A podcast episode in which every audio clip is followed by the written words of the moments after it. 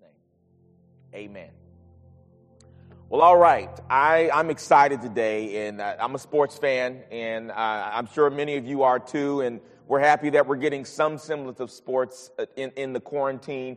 And I hope, hope your team is doing well, but I also hope your team is the Lakers. So, uh, with that said, I have a story I want to share with you, of course, a sports story. And I, uh, it, it came to mind again as I was watching Michael Jordan's recent uh, documentary uh, The Last Dance, which is an amazing documentary. And one segment of it began to reflect on the Dream Team, uh, the original Dream Team back in 1992 when you know, we, we, for years, the United States uh, had not been sending its basketball professionals to the Olympics. We had been sending, sending amateurs, and we would have barbershop conversations for years about, you know what? No one would ever beat us if we could send Magic Johnson. No, no one ever beat us if we can send Michael Jordan or Larry Bird. And would you, and would you have it? We, we eventually sent those icons to the Olympics. That year was also special for me because I was on my own dream team of, of sorts in 1992. My parents had sent me off on a missions trip with an organization called Youth with the Mission, and I was with about 60 kids, somewhat around my age. Most of us were teenagers, and they loved the Lord. It was the first time that I had been around young people who were this passionate about God. And during this trip, we, uh, I learned how to be passionate about God and got and took my game, if you would, to the next level. It just so happened that the missionary trip took place in Europe, and we were in Spain, uh, the very country where the Olympics was taking place, and the Dream Team was actually doing their thing. So it was a fantastic time and a symbolic moment for me with respect to that. But I'm gonna I'm gonna connect those two stories uh, a little bit later. Um, but the significance of this with respect to this story is that there's a, there's a little unsuspecting story as it relates to this dream team. Of course, we have great expectations. You've got the great icons, as I said, Michael Jordan and Magic Johnson and, and Larry Bird and, and Clyde Drexler, Drexler, to name a few, right? Charles Barkley, right? David Robinson. This is amazing, right? They, these guys just need to just show up and we get the gold medal. Or so they thought. So you can imagine you have the coach of this dream team, Chuck Daly, who was the coach of the Detroit Pistons. Not my favorite team because they beat my Lakers. they beat my Lakers in the early 90s. But anyway, he was the coach of the dream team. And, you know, his challenge was how do I get these superstars, these amazing athletes, these icons, these Hall of Famers to play together and win? Well, this is what he did. Uh, he had them play against some college basketball students, few of which would eventually make it in the NBA, like Chris Webber or what have you. But at the time, they were college students. So could you imagine that? That's another barbershop conversation. You always ask, right? Could the worst team in basketball, professional basketball, beat the best team in college basketball, or the best team in professional in you know in the NFL, or the worst team in the NFL? Uh, would they lose or beat the best team uh, in, in college football? That's a, that's a classic hypothetical. Well this wasn't necessarily the best team in college basketball, but there were some uh, prospects. There were people, there were young, young people who were doing well in basketball. And so they played against these icons. What do you think happened in that game if you don't know the story? The dream team lost. They lost. These college students, whippersnappers, beat Magic Johnson, Michael Jeffrey Jordan, Larry Bird, David Robinson, Clyde Drexler, Charles Barkley. How could this happen? Now, you know, what happened was they, the dream team lost to the college team. And then what Chuck Daly did, the media wanted to come in and see what happened. And what happened immediately, he said, erase the scoreboard. Erase the scoreboard. We're not going to say much about it, right? And he wanted to, it, it, what we found out later is that the coach, or at least this is what Mike Krzyzewski said, he was an assistant coach on this team. He said, you know what? I think Chuck Daly stopped coaching and let them go to see what they were going to do.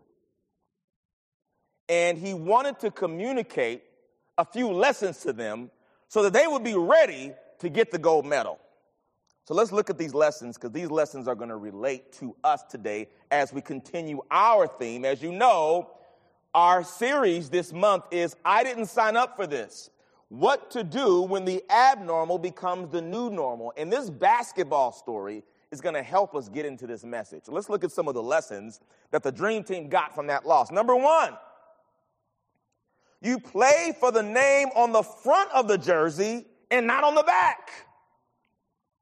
If you play sports, you know that the front of the jersey always has the team name, but the back of the jersey always has the name of the player. Now I'm repping LeBron James today, as you know.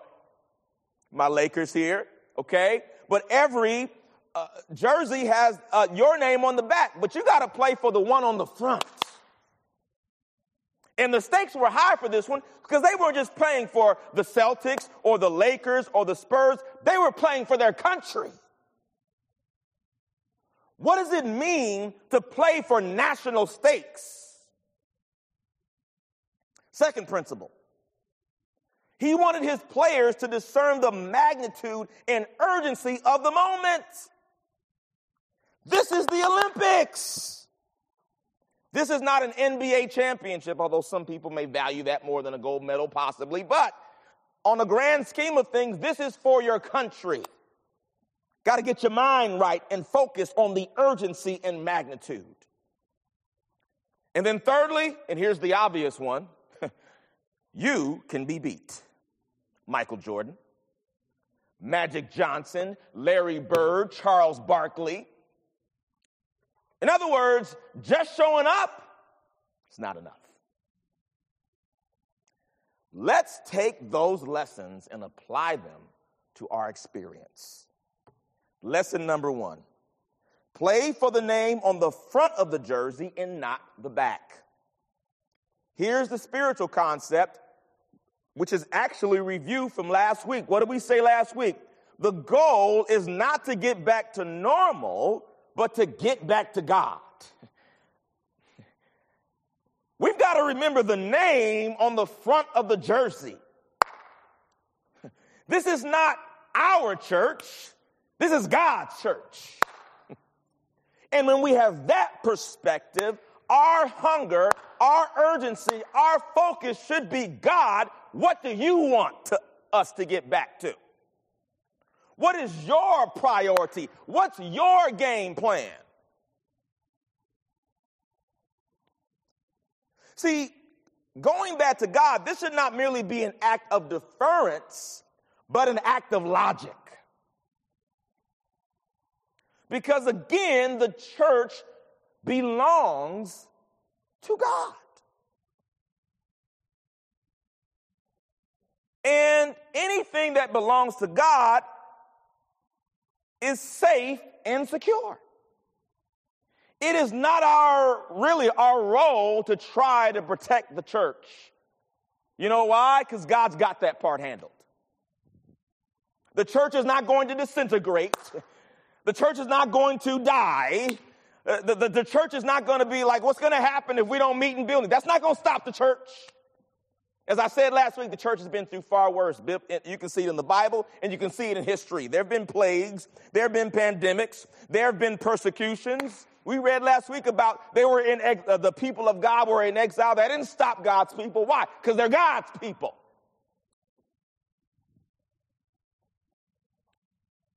The church belongs to God, and anything in His hands is unstoppable. I'm going to say that again the church belongs to God. And anything in his hands is unstoppable. It is unassailable. You can't stop it. Let's look at Matthew 16, verse, uh, 16 and 18. Reading from the ESV, it says this.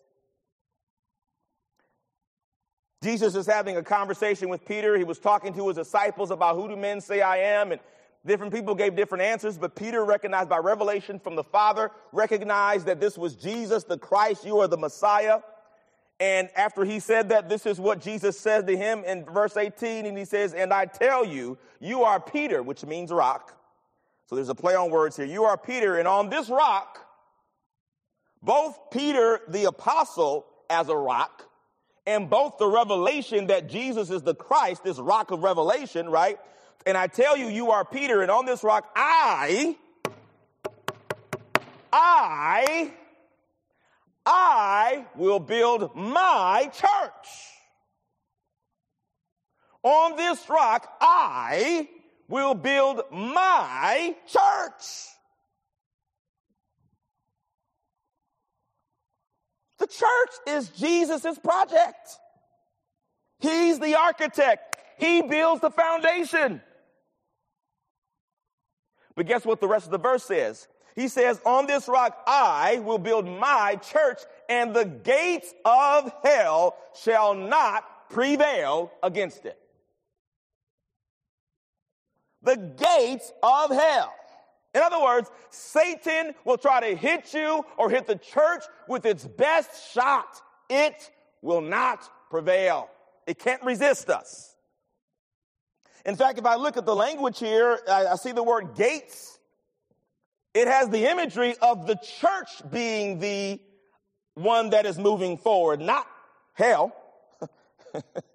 We're going into the enemy's territory and redeeming people and creation for the Lord, and the devil and hell will not be able to prevail against us going in to do God's work. We need to know that. So, guess what? Calm down. Calm yourself down the church is not going anywhere. God always has a witness.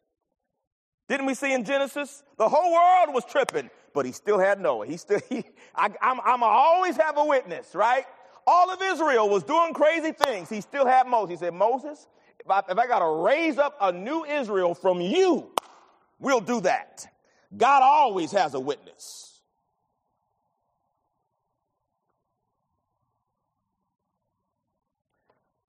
Got another one for you? Because this is God's church, because He's in control, it is God. God decides when church activity resumes in buildings, not us. God decides when church activity resumes in buildings, not us. It's not Trump. It's not Newsom. It's not Cuomo when God is good and ready. Well, when we going to come back to the building? When God is good and ready for us to be back here? Why? It's his church. You stressing out about something that doesn't belong to you. It belongs to God. Don't you think he knows? He's not a God that he's blind and can't hear. Is he worried that the church is going to disintegrate? Is he worried? Let's go to the text and see what it says. Notice we went last week, we talked about when Israel was in exile. For 70 years, they could not worship in the temple that God told them to build. And in that temple, they had specific liturgy. There were specific practices. You got to go in this way. You got to wear this. You got to do this for the sins. And for 70 years, they couldn't do that. But check it out. Jeremiah 28, 14, Jeremiah is prophesying about this. And, and, and, and he had to correct a false prophet who was saying, ah, you're only going to be here for two years and God's going to deliver you. And Jeremiah was like, no, you're going to be here for a long time. You're going to have to deal with this. You're going to, you better get comfortable, build houses, get married, have kids, plant gardens, do all these. You better get comfortable because you're going to be in exile for a while. You won't be able to worship in your physical building for a while. This is what Jeremiah says, Jeremiah 28, 14, he says, For thus says the Lord of hosts, the God of Israel, I, this is God saying me, I have put upon the neck of all these nations an iron yoke to serve Nebuchadnezzar, king of Babylon, and they will serve him, for I have given to him even the beast of the field. What this is saying is that God raised up Babylon, this pagan nation, to rule over all these nations, including Israel. God says, I did that. I did that. Now, that may seem like, well, God, why would you do that? Well, if you, of course, if you know the context, you know Israel was in rebellion and God gave them the law. He said, look, if you do the, if you break my law, these negative things will happen to you. So God had to keep, look, look, if he keeps the promise on the good end, he got to keep the promise on the bad end. he says, if you, if you obey me, I'm going to bless you. If you disobey me, you're going to be punished. And this was an act of punishment. So and I'm not necessarily saying that the coronavirus is a punishment. That's not necessarily what I'm saying. The emphasis here is that God is the one in control. That's what I'm saying. So he's saying, I raised up. So that should be a comfort to us because if God is the one who authored it, then we know him. We're in good hands. If my exile is, is overseen by God himself, we're going to be all right. So it's God who actually raised up their oppressor. Because of their sin, yes, but it was God, right? And then check this out Jeremiah 29, 10 through 14, reading from the ESV. We're going to continue. It says this For thus says the Lord, when 70 years are completed, 70 years, folks, some people died in that time, never came back to their building to worship. So what are you going to do? You're just going to stop being a Christian and you know, you can't have a relationship with God and you can't grow and you can't lead people to Christ and you can't do discipleship. You can't do any of that because you don't have a physical building to come to. Is that what you're saying? Something happened in 70 years where they had to have a relationship with God. For thus said the Lord, when 70 years are completed for Babylon, I, look at all the eyes. this is what God's saying. I, I will visit you. And I will fulfill to you my promise and bring you back to this place. Now Jeremiah 29 11 makes sense. And then he says, For I know the plans I have for you. I, I, God is saying, Me, this is about me. This is my plans, not, not your plans. People are getting anxious because they want to come back to church and do their plans. They have a vision for normal that they didn't ask God about. That's why they're frustrated because their normal is messed up. Well, we need to ask about what God's normal is. God's normal is the new heaven and the new earth. He's trying to get us there. He's trying to prepare us for that, for the new reality. Let's continue. It says, I will visit you and I will fulfill to you my promise and bring you back to this place. God says, I'm going to do this personally. For I know, the verse 11, for I know the plans I have for you, declares the Lord, plans for welfare and not for evil, to give you a future and a hope. This is the context, right? Many of us quote this thinking that everything in our life will just be hunky dory. Because he said it, yes, but what he was really doing is saying, you're going to have 70 years of exile, and you may not like that, but here's my promise, so you know I got you. I got a plan. Even though it looks like I don't have a plan, it may even look like I'm against you because I raise up Nebuchadnezzar. But don't worry, I've got a plan and they're good. I don't hate you. I don't hate you. I love you, but I gotta, I, I gotta be good to my word on the bad end and the front end. If I told you if you disobey me, you're gonna be punished, I gotta do that too.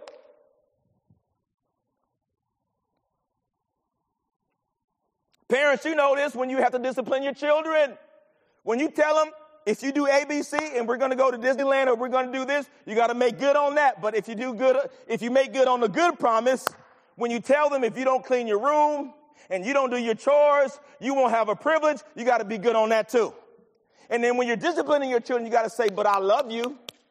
I got plans for you. I see greatness in you. You're an outstanding leader and just you have a moment of bad judgment, but I believe in you. This is what God is saying to his people. Verse 12, then you will call upon me. Call upon God. Not the government, not Trump, not Cuomo, not Newsom. And though we do have responsibility as citizens to voice our opinions, to vote, to, to, to make change, all that kind of stuff, but God is like, this is between you and me. This is between, this is not with them. It's not have nothing to do with Nebuchadnezzar. This is about you and me. It says, then you will call upon me and come and pray to me. And I will hear you. I'm the one that matters, not, not Nebuchadnezzar.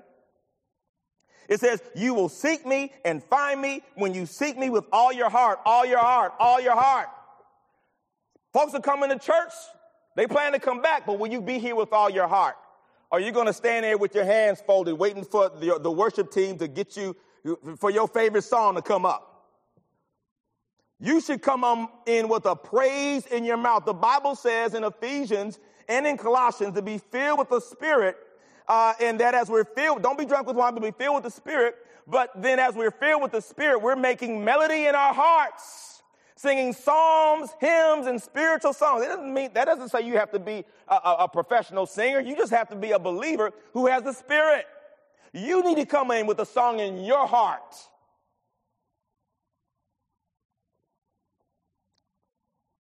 Verse 14, I will be find, found by you, declares the Lord, and I will restore your fortunes and gather you from all the nations and all the places where I have driven you, declares the Lord, and I will bring you back to the place from which I sent you. He says, I'm going to do it myself. Do you think God is any different? Do you think God is any different? He will bring us back to this building when He is good and ready.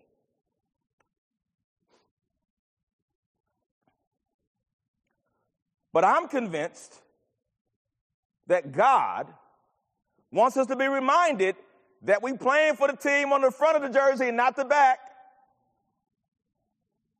I think God kind of like Chuck Daly. He said, I'm going to stop coaching and let y'all see what y'all do. I'm going to just be quiet for a little bit and see how you manage this situation. You going to turn to me? You going to turn to me or you just going to try to like just, you know, do, you know, do it your own way without seeking me? And like most good coaches, when their team starts not going according to the plan, the coach will let them lose and say, okay, you ready to follow my playbook now? You, you want to win? You, you want to win the gold medal? Okay, you're going to have to listen to me.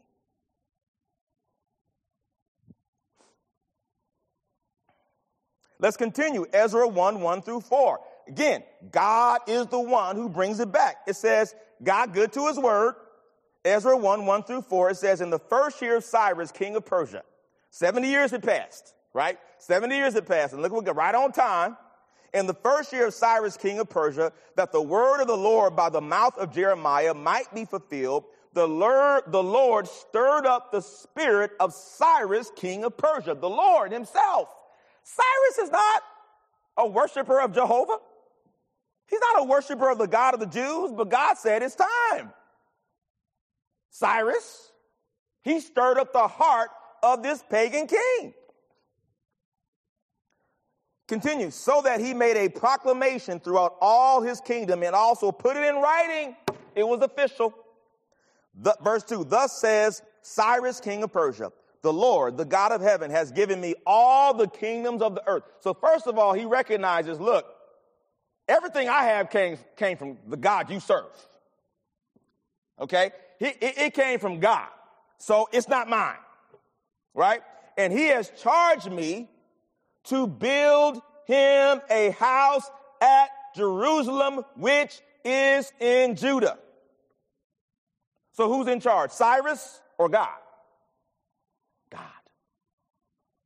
Verse 3 Whoever is among you of all his people, may his God be with him. And let him go to Jerusalem, which is in Judah, and rebuild the house of the Lord, the God of Israel. He is the God who is, in Jerusalem and let each survivor in whatever place he sojourns be assisted by the man of his good place with silver and gold, with goods and with beasts, and besides freewill offerings for the house of God that is in Jerusalem. So don't just build the house, but build it in style. Go all out.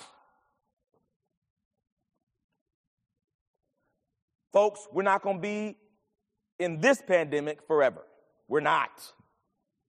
And when God is ready, He's going to speak to the heart of the officials. He's going to address all the vaccine issues and, and, and, and medically, all those things that need to be worked out. He's going to handle.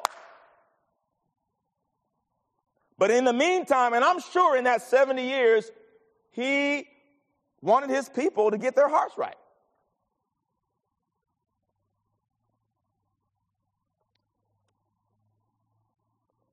We have a lot of conflict and debate and tension. Do I wear a mask? Do I not wear a mask? You're going to open your church, not open your church. Some people say it's of God to open your church. Some people say it's not of God. Some people say it's of God to close your church. All this debate. But guess what? Debate about what the church should do in the pandemic diminishes when we remember whose church it is. It's not ours. It doesn't belong. The church does not belong to us. I say it all the time, mainly to remind me that Jesus is the pastor of this church. He's the coach. I'm just the assistant coach.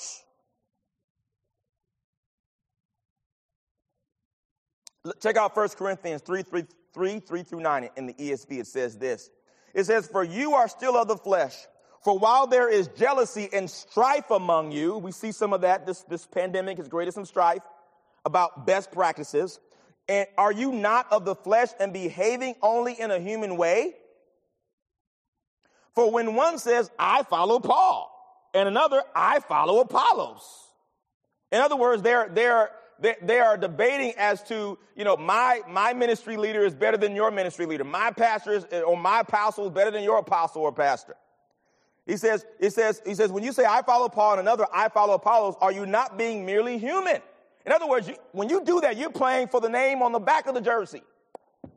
It's not about you. What then is Apollos? What is Paul? That's what Chuck Daly was saying. What is it? Jordan, who cares? Johnson, Magic, who cares if you can't win? You are playing for the US of A, Chuck Daly was telling his, his, his team. I don't care how many uh, NBA championships you won. I, I don't care if you go into the Hall of Fame. You got to play together as a team and you got to play for the name on the front. It's not about you, Bird. It's not about you, Drexler.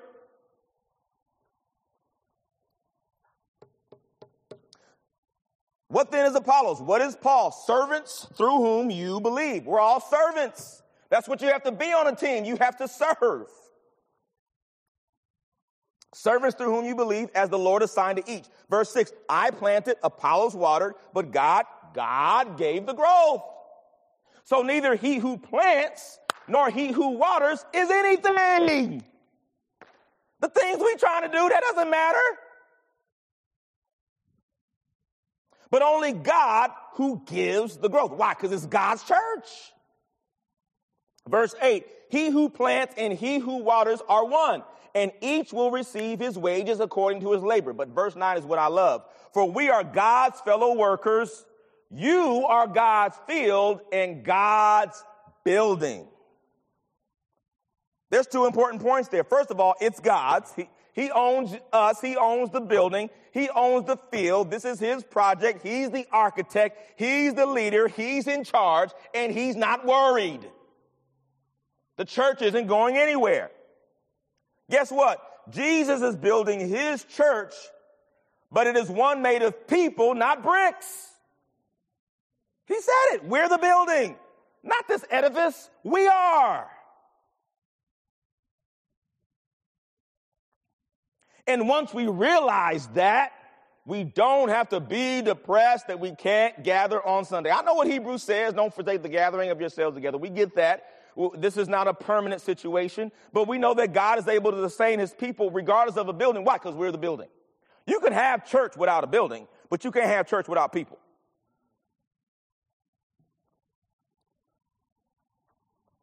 Lesson two, right? Here's the other lesson discern the magnitude and urgency of the moment.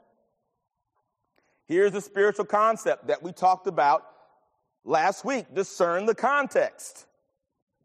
Anyone who has eyes to see sees that this is not a regular time that we're living in. And certainly every generation has gone through something special. You go back various centuries, people, there are global issues national issues. Certainly, you know, the 20th century, what did you have? The Great Depression. You had World War I and World War II, and you had the, you had the Spanish flu pandemic, and you had, you know, in the 60s, you had the, the racial unrest, and you had the Vietnam War, and all those kinds of things that would make people think, no, our time is the time that is suggesting this is really special. I get all of that.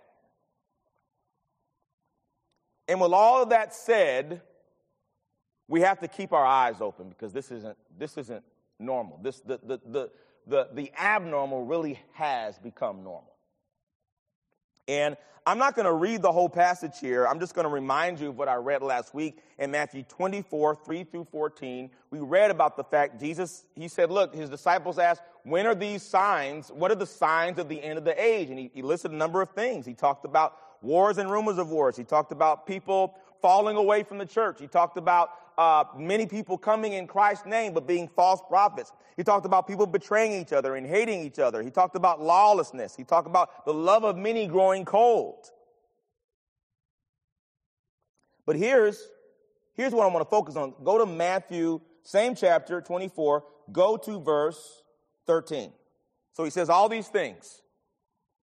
And then he says this, but the one who endures to the end will be saved. Notice he didn't say, but the one who rebuked all these things will be saved. You, you got to discern truth from truth. There are things to rebuke, and there are things you can't change because they're prophesied, they're fulfillment of prophecy. Remember when Jesus wanted to, I said last week, Jesus wanted to, he didn't want to die on the cross. He was in the Garden of Gethsemane. He said, God, you could do anything and, it, it, and you know, if anybody can get a prayer through, it's Jesus. so this is the man who, who, who part, this is the man who calmed the sea with his voice. This is the man who raised the dead, healed the sick, uh, got fish, got money out of a fish's mouth, and he's saying, God, can you do one more for me? One more. One more. Take this cup away from me. You can do all things, but the Father said no. Why? Because Jesus had to fulfill prophecy. That, that's not something he can, he can get rid of. And it could be, I don't know for sure, I don't know for sure, but it could be we're in a season where these things are just supposed to happen, and really all you can do is endure. But the only way you're going to endure, if you first of all discern the moment we're in, this is not something that just goes away quickly. This might be a moment like when the children of Israel, they ended up being 70 years in exile, and somebody said it was just going to be two, but it's going to be 70, so you had to endure.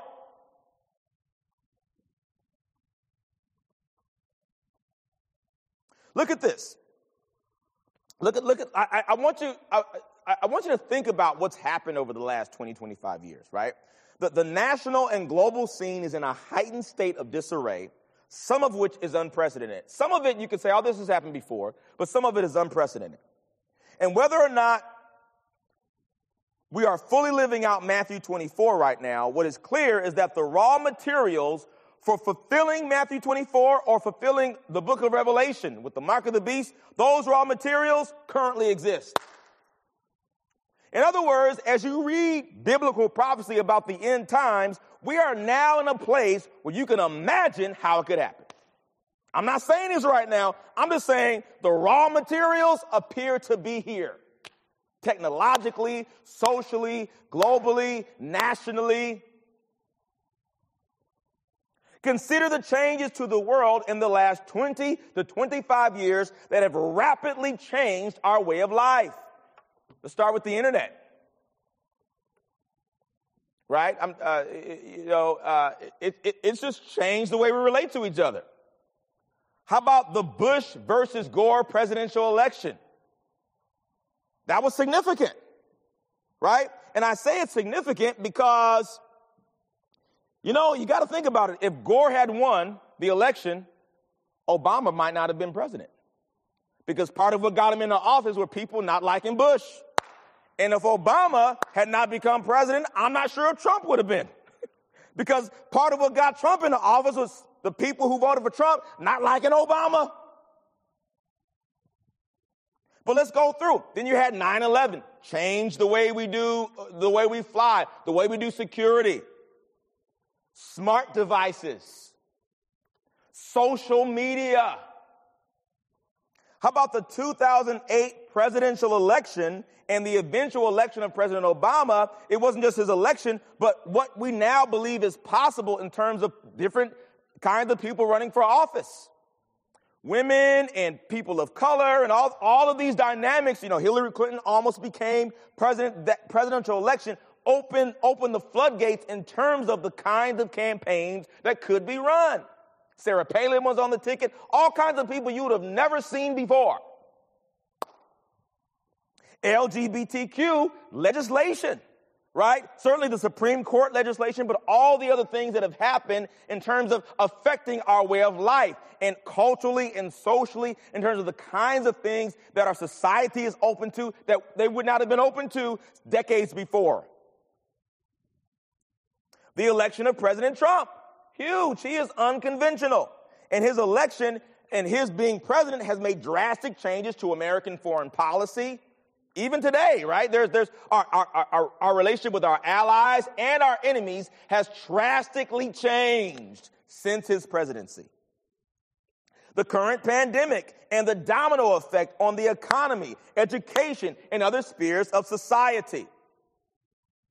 And how about the George Floyd killing and its aftermath and the rapid changes? I mean, I thought, I mean, the monuments that have come down, the Washington football team. Come on, would you, you did you see the day when the Washington used to be Redskins, formerly known as the Redskins, would just be the Washington football team? If all these things could happen in a 20 to 25 year period, consider what can transpire within the next 20 to 25 years. It's conceivable. I don't know that it is necessarily, but what I'm saying, Jesus told us, watch and pray. Pray, but keep your spiritual eyes open. Discern the times. Just like you can tell when it's going to rain, you can tell when the end is drawing near. And these are things you can't rebuke, you have to endure. Why? Because God is taking us to His normal, which is a new heaven and a new earth. It's coming soon, sooner than you think. It could happen in your lifetime, but if not, it'll happen within the lifetime, hopefully, of somebody you discipled or somebody in your discipleship tree. We'll get to that the next time I speak. I'm almost done here. This is the final lesson I want to say here. Lesson number three that Chuck Daly told to his dream team. He says, You can be beat, but God can't. I added that part since the, I said it the first time. You, we can be beat, but God can't be beat. So just showing up is not enough. You have to lean into God and His plan for the church. So guess what, church? We're going to be all right. The key is not trying to protect our church, but it's making sure we're submitted to his church. You should be scared if you're not submitted to his church and you're just trying to build your own, trying to create your own normal. Here's a spiritual concept distinguish between the things you can control and the things you can't.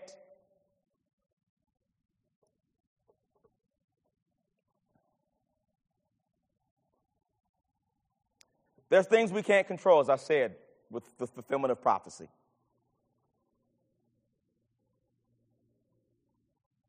Right? If the current pandemic is one of the pestilences, for example, Jesus prophesied about, it is in God's hands, not ours. And when I say that, I don't mean you shouldn't believe God for your healing. What I am saying is that while you can't, you, you won't be able to stop the pandemic, but you can pray for your healing. The prophecy didn't say you would die from the pestilence. It just said it was going to be a pestilence. The prophecy didn't say that you would suffer from the pestilence, it just said it would be one. So you can still believe God for your healing and your safety and your protection. Again, it's enduring. It's going to happen. The storm is going to come, but what foundation is your house built on? The storm comes to the sandy foundation and the stony one. But it's the foundation we build in Christ that will allow us to, to, to endure the storm.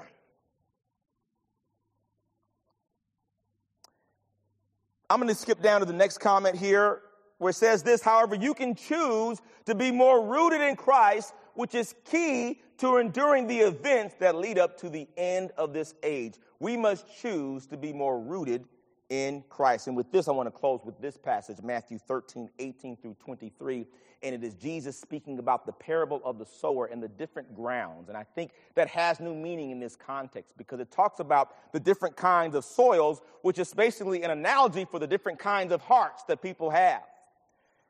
And some people, they're not going to last. They're going to fall away, as the Bible prophesied. They're going, their hearts are going to go cold. Why? Because they don't have real roots in Christ. As I've said multiple times, and others have said, This experience reduces each of us to our actual relationship with God. If you don't have a real one, you're going to be lost. You're going to walk in fear. You're going to abandon the faith. You're going to be seduced by doctrines of devils. Why? Because your foundation isn't really Christ. It's your concept of church. It's your concept of normal. It's your concept of convenience and comfort and what have you. But really, God's normal is different. Let's look at this here. Matthew 13, 18 through 23. It says, Hear then the parable of the sower. When anyone hears the word of the kingdom and does not understand it, the evil one comes and snatches away what has been sown in his heart. This is what was sown along the path. As for what was sown on rocky ground, this is the one who hears the word and immediately see, uh, receives it with joy. I want to I want to slow down here, right? The, the, the, first one, the, the, the devil snatches away immediately because it's on the path. But here's the second one here. This person hears the word and is joyful. Why? Because there's good times. There's no pandemic. There's no racial unrest. Economy's great. Church services, you got, you got, you got, you got 10 church services to choose from over the weekend. You got a Friday one, you got a Saturday one, you got a Sunday one, you got it online, you, you, you got, you got it all, you, you got a drive-through menu available to you in terms of your comfort and convenience. But guess what? There are people like that who are fair weather Christians. Yet he has no root in himself. It's easy to look like things are going great when things are going great. But guess what? But endures for a while. And when tribulation or persecution arises, like it kind of looks like it's starting to today, on account of the word, immediately he falls, oh, I mean, immediately he falls away. No depth. You got crowds of people going to weekend services every week. No depth. No depth. No word. no, no, insight. No, no, no mentorship. No discipleship. No accountability. Don't want people in their business. Don't want people to know their name and don't want people to get into their lives. No roots. So when the tribulation comes, when the pandemic comes, when the unrest comes, when the craziness hits Washington and Sacramento, they immediately fall away and say, where's God? Where's God? Verse 22, it says, As for what was sown among thorns, this is the one who hears the word, but the cares of the world and the deceitfulness of riches chokes the word. In other words, they put in their hope in shakable things, the name on the back of the jersey. They put in their hope on the name of the back of the jersey with riches and cares and concerns. And that proves unfruitful. But look, we want to be verse 23. As for what was sown on good soil, right? This is the one who hears the word and understands it. Why? Because you spend time studying it. You spend time being discipled, discipling others, going deeper. You're not just hearing the word in a crowd. Jesus never gave his insights to crowds. He never gave his insights to crowds. It was always small groups, people who were hungry and saying, Jesus, help me understand. People leaning into Jesus. He always gave, Jesus always gives his insights to people who are leaning into him. Not leaning into a church service, even though that's part of it when we come together, but leaning into him. What does it say? He indeed bears fruit and yields in one case a hundredfold, in another case 60, and in another 30. And this is what I want to tell to you that in the midst of all that's going on, the quarantine, the pandemic, the economy, education, politics, racial unrest, a, a, a, figuratively speaking, a wilderness, a desert, that in Christ we can still be fruitful that in the midst of what looks just craziness, disarray, just, you just dry, we can still be fruitful if our roots are in Christ because Christ is the architect of the church and because he is leading it and guiding it and protecting it, It will never go away and it will never be stopped. I don't care what law is passed or what plague comes or what persecution comes, the church of Jesus will remain.